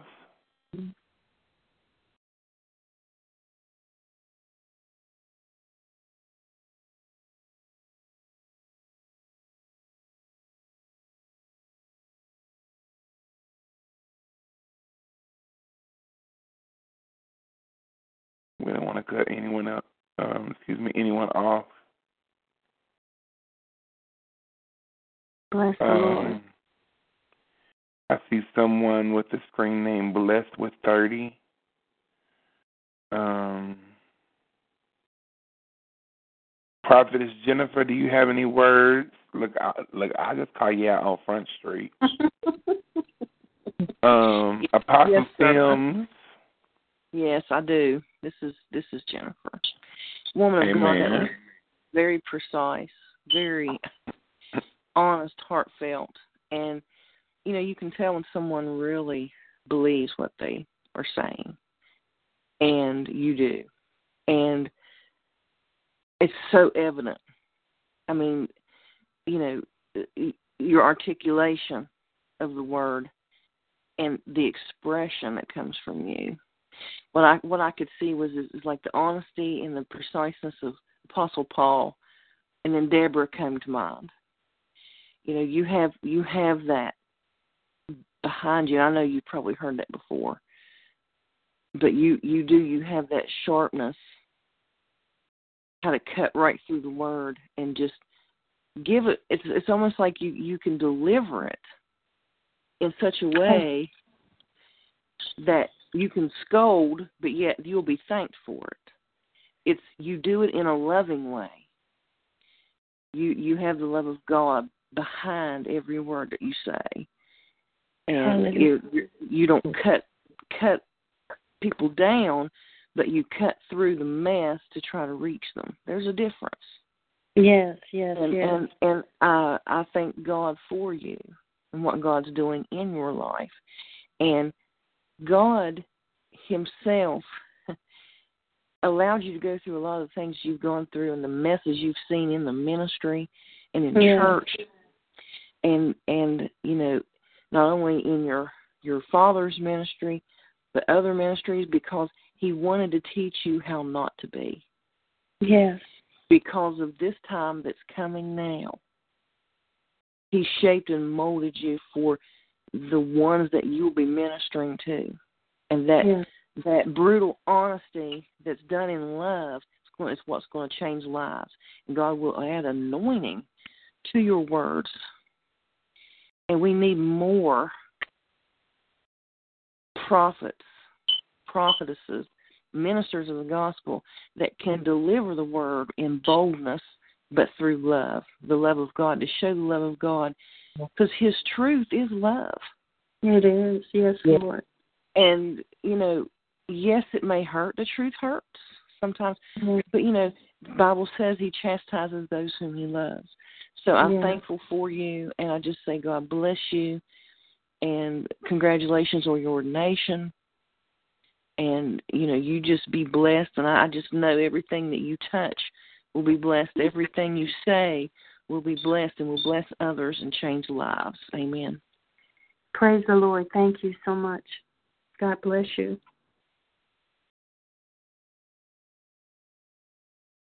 Is there anyone else?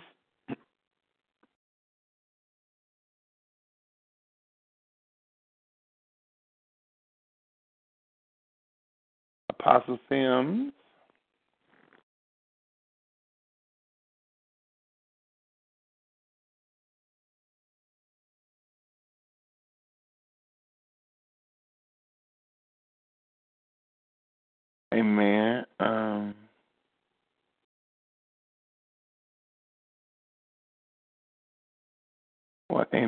think that is all. Um, if there be no one else, we thank God for the word on tonight um, coming through Minister Teresa. Um, I truly bless God for um, the word once again. Um, as I said, you really stirred um, some things in my spirit. Um, I just thank God for um, for you um, and for what He's doing in you and through you, um, and for the growth that I'm seeing. Um, God is truly awesome. Yes, Lord. Um, and there is none like Him. and and as as I've always told you, um, one day that you've you've had that somber, quiet, yes, sweet, loving, simple, yep, teaching spirit. But one day, I'm gonna look out.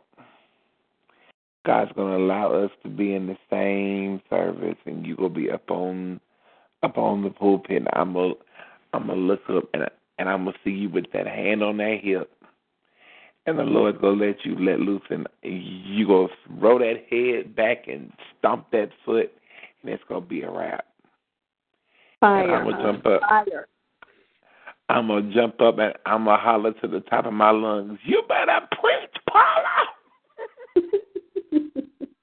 That fire, huh? Exactly. I'm waiting on it. Mm-hmm. Mm-hmm. I'm waiting. It's brewing. Let's see, God, God takes us through those seasons. Mm-hmm. Because uh, I have been in teaching mode for a good minute. But uh, as you can tell, my my voice, uh, yeah. This this morning, um, after I had went through warfare and pulled some teeth and knocked some cattle over. Um, bless the name of Jesus. Um, we went on over the over the mountain, and and uh, he he he let us preach on today. Yes. Bless the name of the Lord. And so and and so one day, I'm going to look up and I'm going to see you stomping your foot and holding your hip. Yeah, it's coming. Oh, goodness. Lord. That's a, that's an inside joke, Prophetess Michelle, that we've always had, because she's always had that sweet, somber, quiet teaching mm. mode. That's my safety zone. Oh, but when God bring you out that safety zone, everybody better look out. Run, run for the border. Because mm-hmm. it's coming. I can't wait. Oh, my goodness. But we truly bless God for each of you um, on tonight. As you all know, um, Fresh Fire does meet every Sunday night, ten Eastern, nine Central. Um, and then uh, on Thursday nights, we meet at ten Eastern, nine Central with, um, uh, with uh, uh, if I can talk, Apostle L. Donnell Sims for uh, the encounter. The same dial-in number, the call I D is eight zero seven zero two. Um, we do apologize um, for this past Thursday. Um, he had called me. I was um, I saw the missed call, and so much transpired. I had forgot to call him back uh, to find out that he had service this past Thursday. So, for those of you that did try to call in, um, please uh, forgive us. Um, you will be on Thursday, right, Apostle? You must be on mute or passed out, but I, I will find out um, for definite to let you all know ahead of time um, this coming Thursday um, at ten o'clock for the encounter. Um, the call I D eight zero seven zero two. Um, by way of announcements, um, keep your eyes and ears open. Um, yours truly will be headed to Capitol Heights, Maryland, um, the second Sunday in March, March the twelfth, um, ministering for the pastoral anniversary of um, Pastor and Lady Gordon. I don't know his first name. Um, as soon as I find that out, I'll let you know. But the name of the church is Better Is the End Ministries in Capitol Heights, Maryland. We we will be there um, the second Sunday in March, bringing forth the word of the Lord. Um, so those of you in the Capitol Heights D M V area, we will be heading in your direction um, the second Sunday in March. Um, in the beginning, it was supposed to be Um, a five p.m. service. Uh, last I heard, it may be that morning and evening. So they're still trying to finalize uh, what they're going to do, if I'm preaching just that evening or that morning and evening. Um, and as soon as I let you, as soon as I uh, get word, I will let you know. Uh, we do have some other engagements that are being finalized uh, for Jackson, Tennessee, and. Uh, One other, I forget where it is, but as soon as it's finalized, we will let you know. Keep us in your prayers. Um, if you would like to contact us, you can email us at freshfireministriesonline at gmail dot com. If you would desire to sell, you, you can log on to paypal.me forward slash prophet B K Thompson. I'm grateful to God uh, this past Friday. The Lord blessed us to see thirty-five years of life. Amen. We turned thirty-five years old. And we're grateful to God, amen. Um, we got a year older, amen, um, uh, yeah. and a year, uh, a, amen, another year grateful, amen. And uh, I took the five and the three, combined them together, and got the number eight, which represents new beginnings. And so I'm grateful for all that God is getting ready to do, amen, in this new year. Um, for this new year of life for me. Amen. I'm expecting the great exploits. Let us pray um, for our president. My phone has been going off like crazy uh, with Yahoo News alerts. Um, yes. Things are really becoming ridiculous. Um, things are becoming truly out of hand and are really starting to make no sense whatsoever. Um, I don't know how many of you are really paying attention uh, to the news, are really paying attention to what's going on, but if ever, if ever, have you ever, will you ever, if ever uh, there has been a time to pray, the time is now, because things are really looking crazy. Um, and so it's really time to pray. Um, there's a lot of people that are really um, that are really going off the deep end. I believe, okay. and I say it uh, just just just because I can and I will.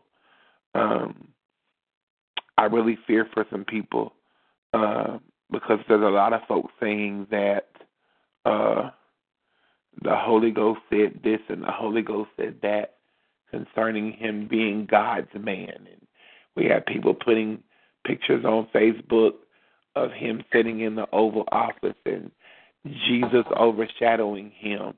Um, l- let me tell you, there's there is one thing that you don't understand, um, nor do you realize. Um, there's a picture um,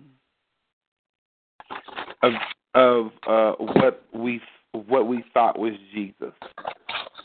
And I'm getting ready to um, let you all go.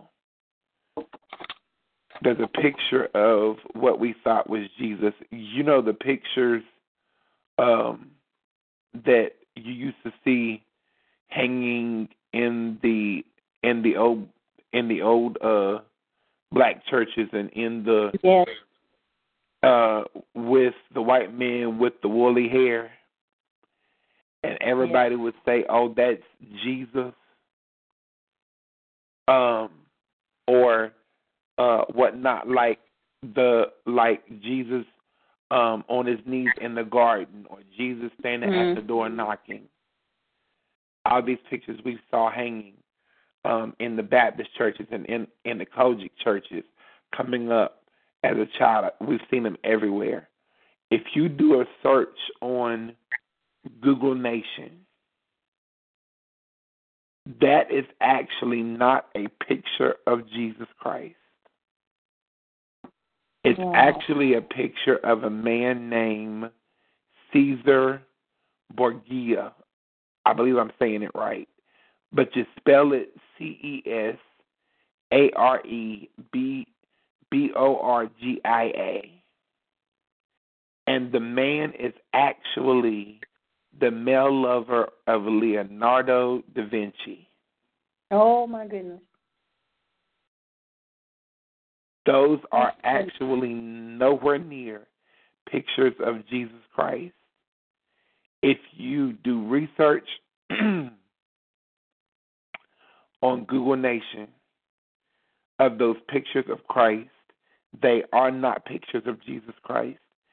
The man's name is Cesare, C E S A R E, last name Borgia, B O R G I A, and he was the male lover of Leonardo, Leonardo da Vinci.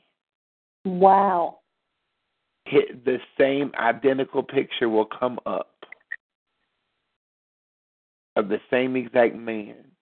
And for years, people have thought that that was a picture of Jesus, and they've had these pictures in their churches forever and a day long. Some still have them in their houses. My grandmother had the same pictures in her house coming up as kids. My dad has a picture in his living room right now of this same man. Wow. Jesus. We have got to be on our post and begin to pray and seek the face of God. Yes, Lord. They've got pictures of this man hovering over Donald Trump in the Oval Office saying that he is spirit-led, and he is led of the Holy Ghost, and he's God's man. And my no. phone has been going off with Yahoo News notifications just about every hour since Friday of nothing no. but chaos in the United States of America. We have got to get on our face and seek the face of God. Yes, Lord. Because if we don't, we don't know what we're up against. Yes, that's right. I agree on that. Mm-hmm. There have been so many posts on Facebook where he has frozen government funds and people working for the government. One man posted a thing on Twitter that was that was shared on Facebook, and he said, "If I knew who you was and what you were going to do, I would have never voted for you. And now I'm having issues and I'm unable to take care of my family and my children. And why are you doing this?" And blah, blah, blah, blah, blah. And people done started petitions to have President Trump impeached. And they done started petitions uh, yeah. wanting him, uh, wanting him to force himself to resign, and things of that nature. It is about to get dangerous. Very, very. If we don't begin to call on the name of Jesus, as Minister Teresa said earlier, if we don't begin to call on Second Chronicles seven and fourteen, mm-hmm. if my people, yes, Lord, we have gone. We have gone around for too long lazy, operating out of the spirit of slumber, without a care in the world. While President Obama was in office, thinking America was so great. Yep, yep.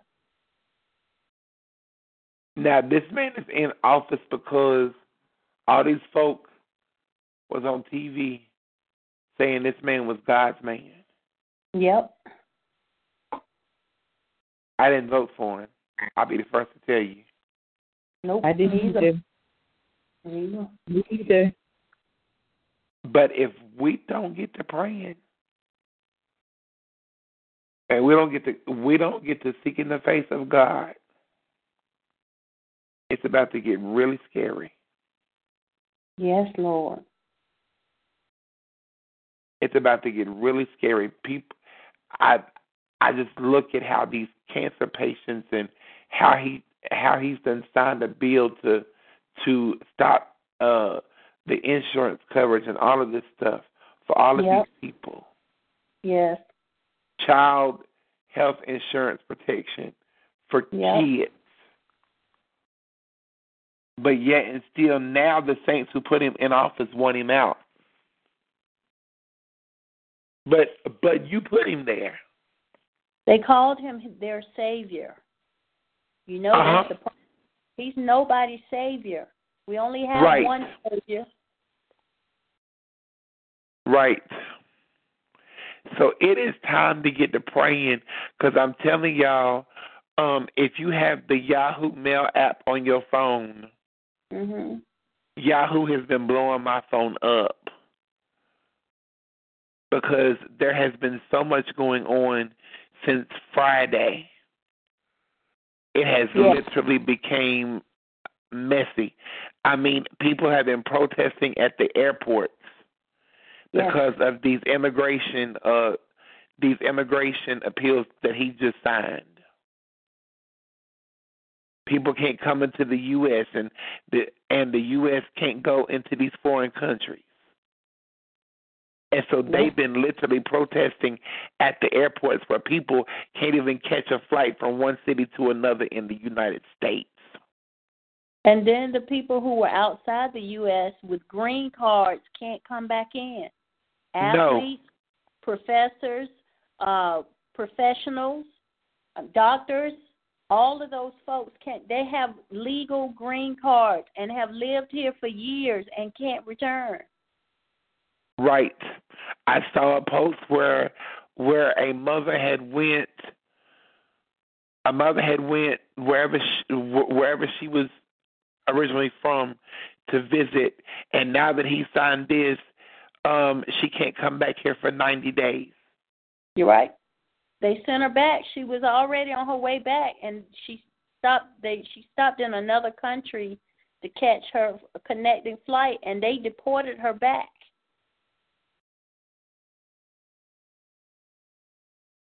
And, and, and her kids are here. Her family is here. Yes. We have got to pray, y'all.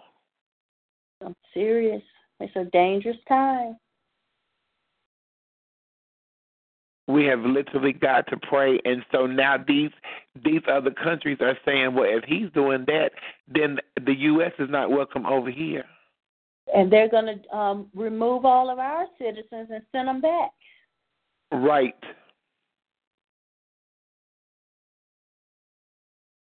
We have literally got to pray. Yes, yes, yes, yes, yes. Just like you said, if my people, my phone, Prophetess Michelle, my phone has been literally blowing up to where I've had to put it on silent because of Yahoo News notifications. And every last one has said Trump, Trump, Trump, Trump, Trump. Yep. It it is literally that crazy. We must literally begin to seek the face of God. Prophetess Valerie Moore, I'll say this, and then and then I'm going to I'm going to uh, shut up for real. Prophetess Valerie Moore had prophesied a few months ago um, the Lord had showed her that he would not be president if the saints began to pray, mm-hmm. if the saints would get on their face, if the saints would get back on their post and get back in position the way they should be. Nobody paid any attention. All they heard was, Donald Trump's not going to be the president. Mm-hmm. So when the election began and he started winning all of these states, they came for her. Well, when she ministers, her services are, are always periscoped, and then they put them on YouTube. And she was in Virginia during that service, because most of the time when I can, I watch her on Periscope, because mm-hmm. cause I've, I've, I've known Val for years. Yeah. And she she found the video, and she she had her administrative team to pull it up. And she, she she went back on Periscope, and she said, you all are not paying attention. She said, I'm not a false prophet, but what I told you all, the Spirit of the Lord told me, was that if the saints of God would get in position, back on their post and pray, that he would not be the president, but you all did not do your part. Nope, they didn't. Mm-mm. Brian Korn had said the same thing two years ago at Rob Parsley's church in the midst of camp meeting. Tara and I was there. He said the Lord showed him the next president was mm-hmm. going to be a female. I've got the I've got the D V D. Mm-hmm. And, and, and he himself said, you all must pray. Mm-hmm. Yeah. Yep. Mm-hmm. You all got to get on your post. You all must pray. You all must seek the face of God. Mm-hmm. Go home and seek the face of God. Yes, yes, yes. There's always a prerequisite mm-hmm. to the manifestation. There's always a prerequisite to the fulfillment of mm-hmm. the word of God that God has spoken. Yes, Lord. Mm. Yes, Lord. Mm. The people hear a word and they take mm. it and they run with it. Yes, Lord. Mm. Mm. Mm. They take it and they run with it. But as you said, if my people. Yes. So let's keep these things covered and in prayer, because truly it's praying time. Yes, it is. We don't have time to waste anymore. But it's time to truly seek the face of God. Um, again, Minister Teresa, thank you thank for coming you. on tonight and sharing the word of God. We were truly blessed, and we appreciate you and the God in you. And this time we're going to, Lady T's in the other room saying, thank you, thank you, thank you. um, she would have me cracking up. Um, at this time, we're going to turn it back into your hands for last words, amen, and that you can dismiss us from this place. Amen, amen, amen. Thank you so much once again, man of God, for allowing me the opportunity to be used of God on tonight. I pray that the word was received. I pray that we will be able to apply it to our lives. I thank each person for speaking words into my life. Um, many of you, it was confirmation, things that I have not discussed with anyone, as to things that God has shown me, he's revealed to me. I've had visions of certain activities and certain things that he's going to do in my life. He's already shown me that this year there will be drastic changes in my life. And so I'm excited about them. I'm, you know, a little apprehensive, but, you know, if, if God calls me to do something, as the woman of God said, I have to be bold. and I have to do it. And I, my desire is to please him and not man. Amen. Um, did you want me to do the closing prayer? Or? Yes, ma'am. Okay. Heavenly Father, we thank you for once again speaking to us on tonight. Lord, we thank you for revealing to us the concerns that you have, those things that grieve you about us, God. Lord, we ask you continue to strengthen our hands as we build. We continue to build your kingdom. Lord, we know that you have full control of everything that concerns us, including our government. Lord, we're going to pray. We're going to seek your face and not your hands. We're going to yield to you. We're going to continue on the battlefield. We're going to continue to win souls for Christ. Lord, we know that you will reveal your plan as far as it relates to our country, God. We ask that you will bless our people, keep a hedge of protection around them, God.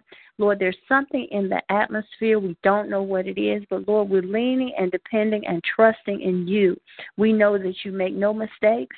We know that what you allow, it is your divine will.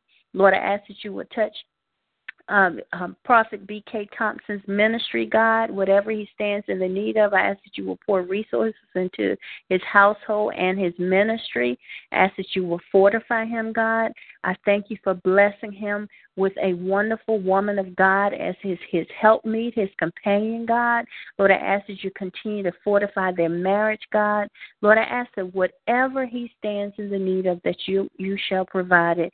Lord, I thank you for everyone who was on the line tonight who heard the word from on high. I thank you for everyone that you allowed to speak a word into my life. I thank you for confirmation, God. Lord, we love you and we honor you. I ask that you will bless everyone to have a productive week.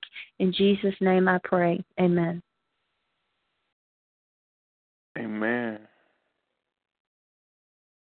Lucky Land Casino, asking people, what's the weirdest place you've gotten lucky? Lucky? In line at the deli, I guess? Aha, in my dentist's office. More than once, actually. Do I have to say? Yes, you do. In the car before my kids' P T A meeting. Really? Yes. Excuse me, what's the weirdest place you've gotten lucky? I never win and tell. Well, there you have it. You can get lucky anywhere, playing at Lucky Land Slots dot com. Play for free right now. Are you feeling lucky? No purchase necessary. Void where prohibited by law. eighteen plus. Terms and conditions apply. See website for details.